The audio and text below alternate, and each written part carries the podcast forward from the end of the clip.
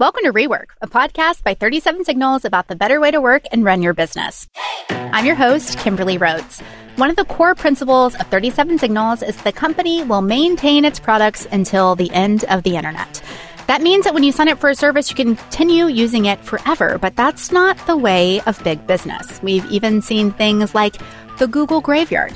Here to talk about that are Jason Fried and David Heinemeier Hansson, the co founders of 37 Signals. David, let's start with you. I know you wrote two pieces recently about this concept of killing off products, which we've seen a lot recently. Yeah, what really brought this back up, this is an evergreen topic we like to touch on, was that Google killed their domain selling service. And it just reminded a lot of people that even if something is from a big company, you can't necessarily trust it when it comes to software as a service because software as a service can be taken away. It requires someone to continue to turn the wheels and continue to operate the systems in order for you to have access to that product. You can't just buy it once and then it's yours. And that puts a lot of faith in who you choose to do business with because most of these software services, they're actually a pain to switch between. Even if you can export your data, you can export your data from Basecamp or from Hey or whatever. It's not often that it just fits. And the same thing with many Google services. So the latest one was their domain service that suddenly gets killed off. And I thought back on like, you know what? We use like, I don't know, four or five different domain buying services because that's just what's accumulated over the years. Because it's actually not that comfortable to change your domain name. There's all this DNS and what if it doesn't go right? That's why people tend to stick with these services as they go with them. So this fact that Google just goes like, do you know what? This business is only making, I think it was making $180 million a year. It's just not enough. It doesn't meet our standard. We're just going to sell it off to some third party that you perhaps would never have signed up with, but now it's owned by them and they're going to try to incorporate it into their systems. And maybe that goes well.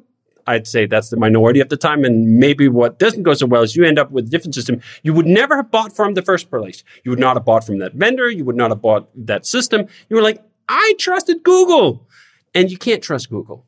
I think that's like the bottom line here is that this is a generic concept that you need to do a risk assessment of the service providers you're getting something from. But Google is particularly pernicious when it comes to just killing off even services making hundreds of millions a year because they have this resource curse that they have these AdWords products. They have search and these other places where they can sell advertising that is making billions and billions and billions. So for a service to reach the bar of it being worth Google's attention, it really has to be a billion dollar business. And how did they know? They don't. So they continue to launch stuff and it may seem to the outside world like, wow, that was a great success. I mean, if we launched the domain service and we were doing $200 million almost a year in business, I'd be like, hallelujah, what a slam dunk. And the Google executives can rightfully go like, you know what? Eh, meh. We thought it was going to be 5 billion a year. It's only 200 million. Let's, uh, let's get it off the plate so we can try some new shots at another chance at 5 billion, right? And I always thought, like, do you know what? That's such a depressing place to be for anyone trying to buy software. And I liken it often to these other historic brands. If you bought a 911 Porsche from Porsche back in 77, you can still get parts for that. Like, Porsche doesn't make any money off you really for owning that car, but they take such a pride in keeping up the legacy of the product portfolio that they've created since inception, that is inspirational. Why can't we do that for software? And people will give you all sorts of answers for that. Well, it requires resources to keep things going. And so, yeah, it does. But it also requires that Porsche keeps this huge stockpile of spare parts or the methods and the know-how to be able to produce them again. I mean, Jason and I both like watches and that's another domain where you can get parts or find a way to service your watch that might be a hundred years old or at least 50 years will be an easy case. And in software, you can barely depend on something for like three years, five years. I forget how long Google Domains has been around, but I think wasn't that much longer than five or seven years. In the grand scheme of like domain names, things that people buy and then in some cases want to keep forever, that's nothing. Why does it have to be like this? So our counter to that has been this promise, both to our customers, but also obligation to ourselves. What kind of business do we want to be? We want to be a business like Porsche, like the great watchmakers that keep the spare parts around that customers who bought something can continue to use it and enjoy it. They're not being pushed out. So that resulted in this promise of we're going to just keep things running until the end of the internet. To the point of being almost silly about it. We've talked about List in the past. List is silly on purpose. This was a free service that we gave away starting in 2005. Never made any money of it. It was, it was basically like an advertisement for Basecamp at the time. Hey, look how easy it is to manage your to-do list online, which used to be a sort of novel thing. And then we didn't do much with it. I think the last update, material update was probably 2006. Like, try to count that up. Is that what, 17 years ago? So 17 years ago, like, that's the product. That's how old that product is, which is about like 200 years in mechanical terms, 17 years in digital terms. And we're still keeping it around. We moved it, I think, across maybe four different hosting methods. That's not free. I worked on Ta-da List as early as this year. It was our first uh, venture out of the cloud again. We had put Ta-da List into the cloud. Like this is how many generations it, it get to survive. Like before the cloud was even a thing. Then we move it into the cloud. Then we move it back out of the cloud and we continue to just do it. And why? Because like we have some eternal moral obligation to the, I don't know, 800 people who still use it every week, which by the way blows my mind, right? 17 year old product and there's still hundreds of people who use it every week. What? Um, no, I think we could reasonably explain to them, like, yeah, you know what? It just doesn't, it doesn't add up or whatever. Um, and we're like, no, we're freaking got to do it. Like these principles, they have to cost something to mean something. And this is the trade off that myopically, I think a lot of software companies look at it like, no, it, it's not going to pay.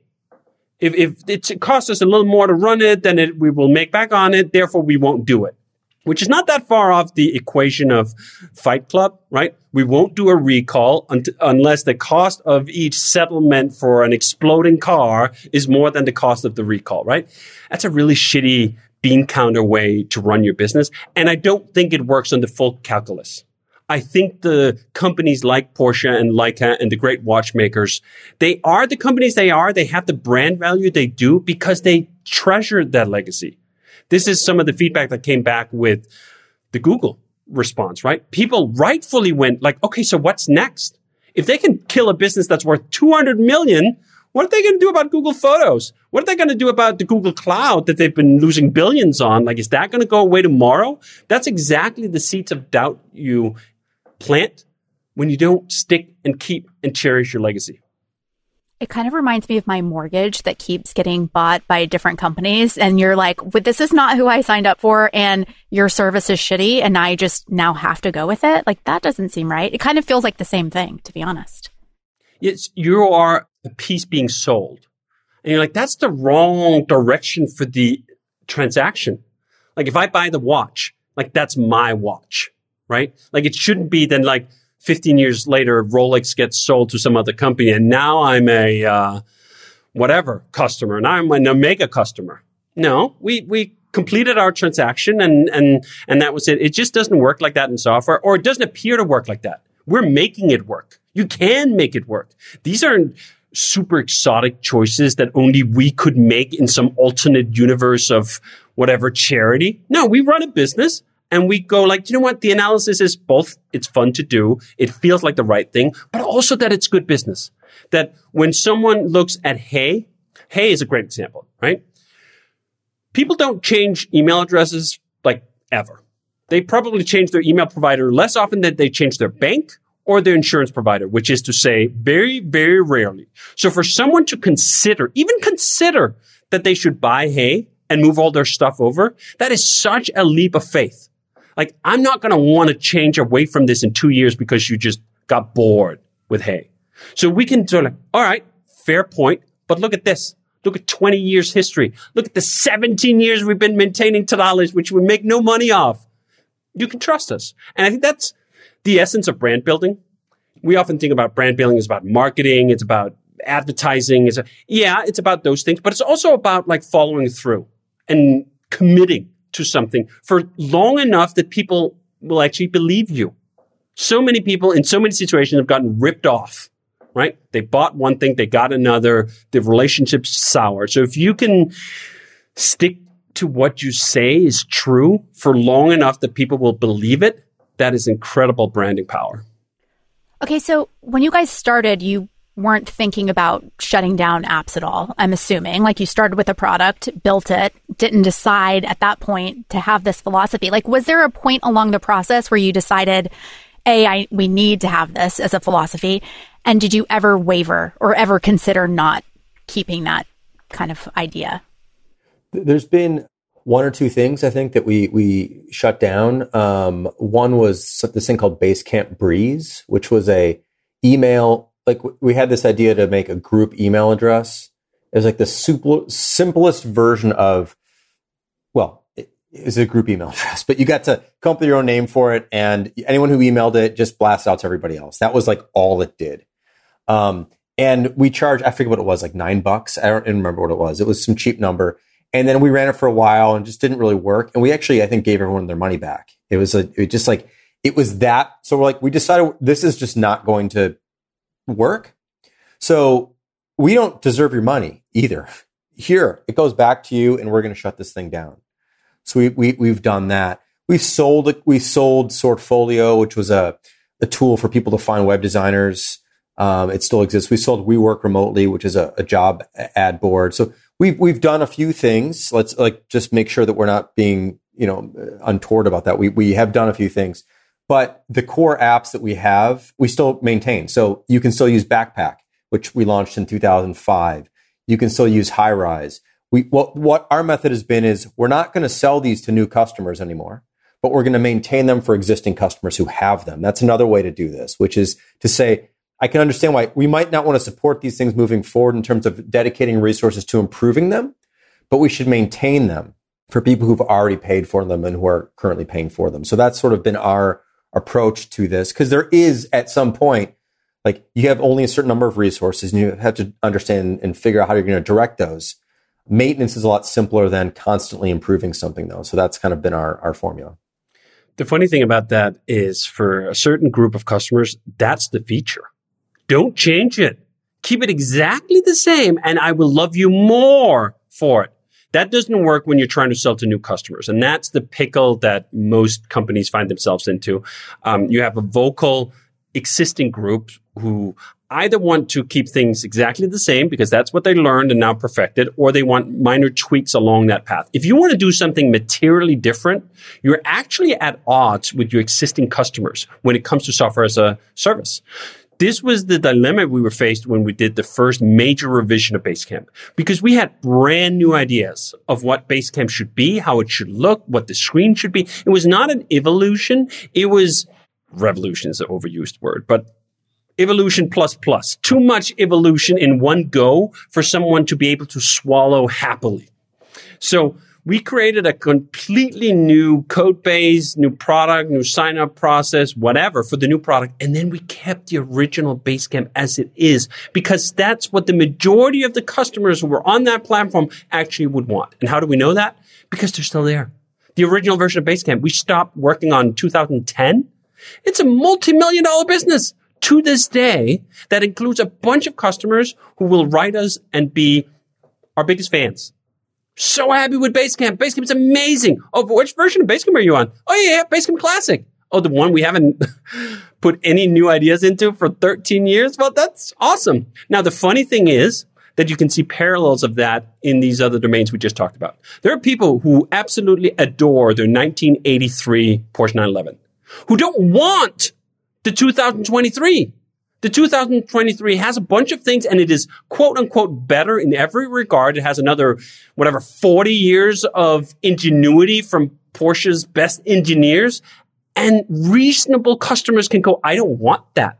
I don't want your new ideas. I thought you perfected this thing in 83 when the car was constantly trying to kill me and all the other foibles it had. The same thing with watches. There are people who adore vintage watches. They're worse in all regards. They are worse at telling time. They're worse at keeping water out. They're worse in all the ways. They enjoy that. Um, now, maybe there's a little bit more nostalgia to those things than there is to software. I don't know. I haven't actually dug that deep, but I do think there is a fundamental respect for customers making purchasing decisions and feeling do you know what? I don't want the latest thing you're selling. I prefer this other thing. And that makes me really happy. It really does. I mean, you look at the same way you look at it with musicians or with authors or filmmakers. Sometimes I'll like, I'll adore a certain artist for the work they did 20 years ago. And I don't really care so much for the new stuff. We absolutely have customers on the original version of Basecamp who feel that way, that the new version of Basecamp just didn't appeal to them for whatever reason. And they can still appreciate and like and continue to pay for, importantly, um, that old product that they bought way, way, way back then. Let's do more of that. And I think this is part why we take this so seriously and we're talking about it and we have a policy for it is the hope that, you know what, that could spread. And I think that's why it's actually important to mention that the original version of Basecamp is perhaps the most profitable product in our portfolio. It costs the least to run in terms of maintenance in the ratio to how much money it takes in. How many, how big would this company have to be if it just had to maintain the original version of Basecamp, an ever shrinking business? But I mean, we would have the most obscene profit margin, right? So it's not that this is all charity. It's not that this is all just brand building. It's also not in the case of Ta-da List in specific, but for Basecamp, it's also a business decision to say like, this is just good business. We'd like to encourage any old customers on Basecamp to get onto the new version if they're ready for it. If they're back in the market anyway, we want to be there and we want to sell them a product that's right for 2023, not the best you could get in 2010.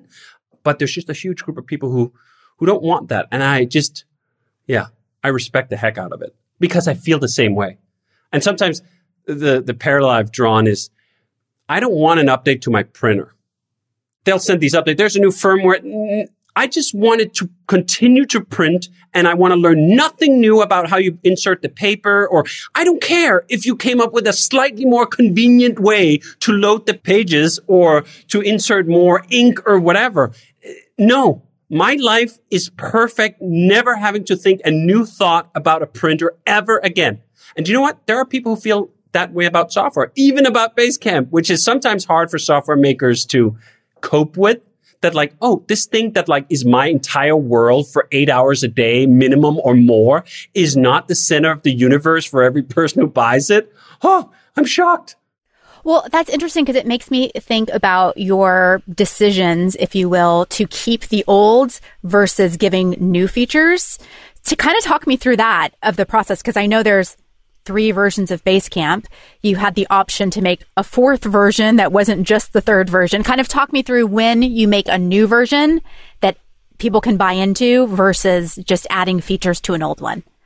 Typically, it's when there's like a significant, we have a significantly new idea that does, doesn't fit into the old box in a sense.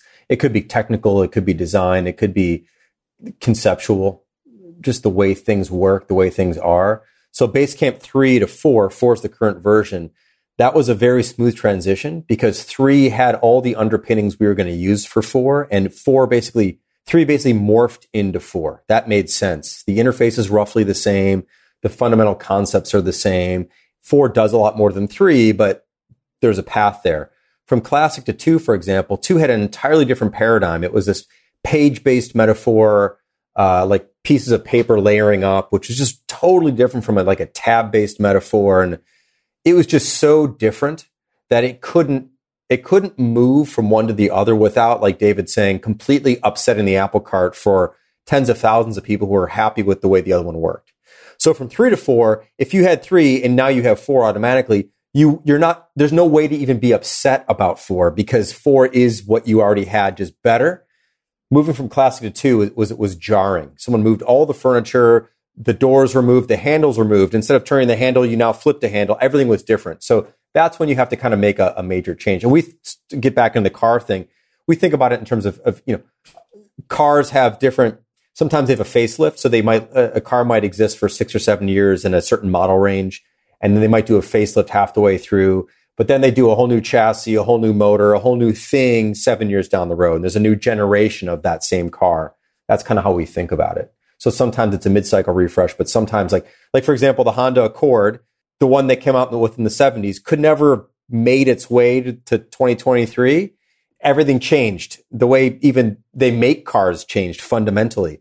So that's that's morphed from, or not morphed. That has not morphed. That's just it's been generation of generation upon generation upon generation of fundamental changes, even though it's still the same model name. Um, that's how that's how we look at Basecamp. Basecamp still the same fundamental idea about project management and team communication and collaboration, but just applied differently over the years. And sometimes the changes are big, sometimes they're they're small enough. And then last question before we wrap up in terms of cost, because obviously there is a cost to keep these apps going, especially like you're saying Ta-da List, people have never even paid for it. So we're paying to maintain it. What are kind of those categories of costs? I'm assuming it's like storage space. What else goes into those costs? It's actually mostly attention, brain power, people who need to know how to operate the thing, who need to migrate it. I mean, I spent a couple of days of my time on Ta-da List in the beginning of this year as we were moving it over. That's billable time that like there's no immediate return from from that product. But when I think of like the investments in a brand that will stick to silly links to maintain something for just a handful of hundreds of people, that feels like an incredibly high return. Like, how can you buy that kind of brand power when people see, especially when they're reminded by huge conglomerates like Google that can't seem to track or focus on something for more than three, five, seven years? That becomes even more valuable. Like in the early days of software as a service, like consumers couldn't pick from one to the other. Eh, it's all the same. Like one company, the other company. I don't know who's going to stick around.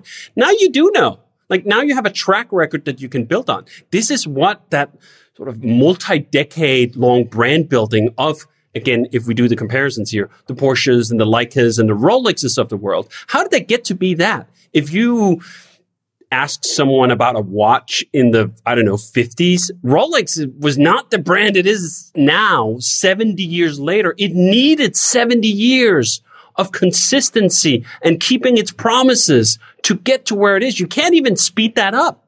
You can launch the greatest brand tomorrow, but if part of your appeal has to be longevity, there's no way to engineer that in. All you have is words. Words are so cheap and people have been tricked enough times that they don't trust words. They trust actions. They trust legacy in this sense of multi-decade commitments that are just true. Like they're not up for debate. I'm not trying to convince you about anything. I'm just like, hey, here's our history. You can compare that history to another company that might have less history or have a different history and you can make your choice. And I think as we see more and more companies, not just Google, I mean, we pick on Google here because they are the most egregious killer of their own services. I think the killedbygoogle.com graveyard site is up to 447 services that they've murdered over the years. Um, now, not all of them were as big as Google domains, but one of them still stands out in people's memory, which was Google Reader. That's what upset me. Yes, that was the one they killed in 2013. Isn't that amazing? That is negative brand value carried forward a decade that people still remember the murder of Google Reader, which by the way, at the time, I think had 300 or 400 million users because it is that seed that continues to sprout. Oh, what if? If I spend all this time getting into new Google product, will they just kill it like Google Reader? What if they don't get it to 400 uh, million users? So that's one part of it. The other one, which we often rail against, of course, is venture backed competitors.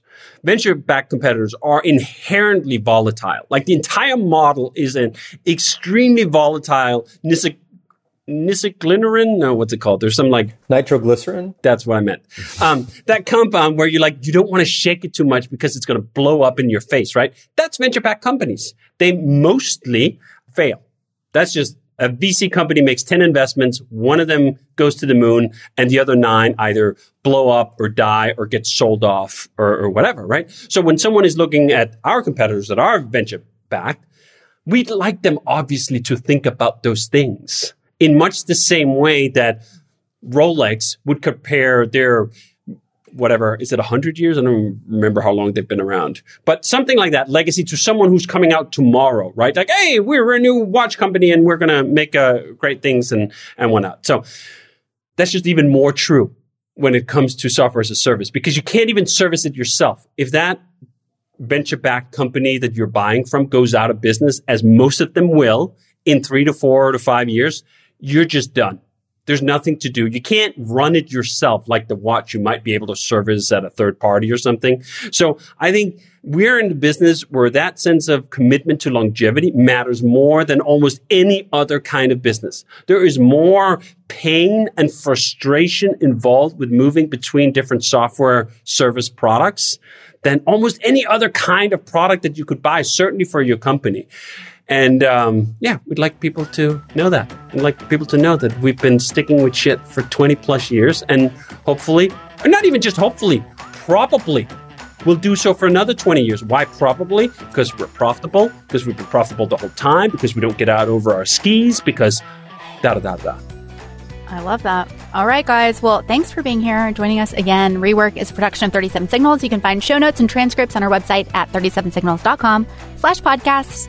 Full video episodes are available on YouTube and Twitter. And if you have a specific question for Jason or David about a better way to work and run your business, you can leave us a voicemail at 708 628 7850 or send us an email to rework at 37signals.com.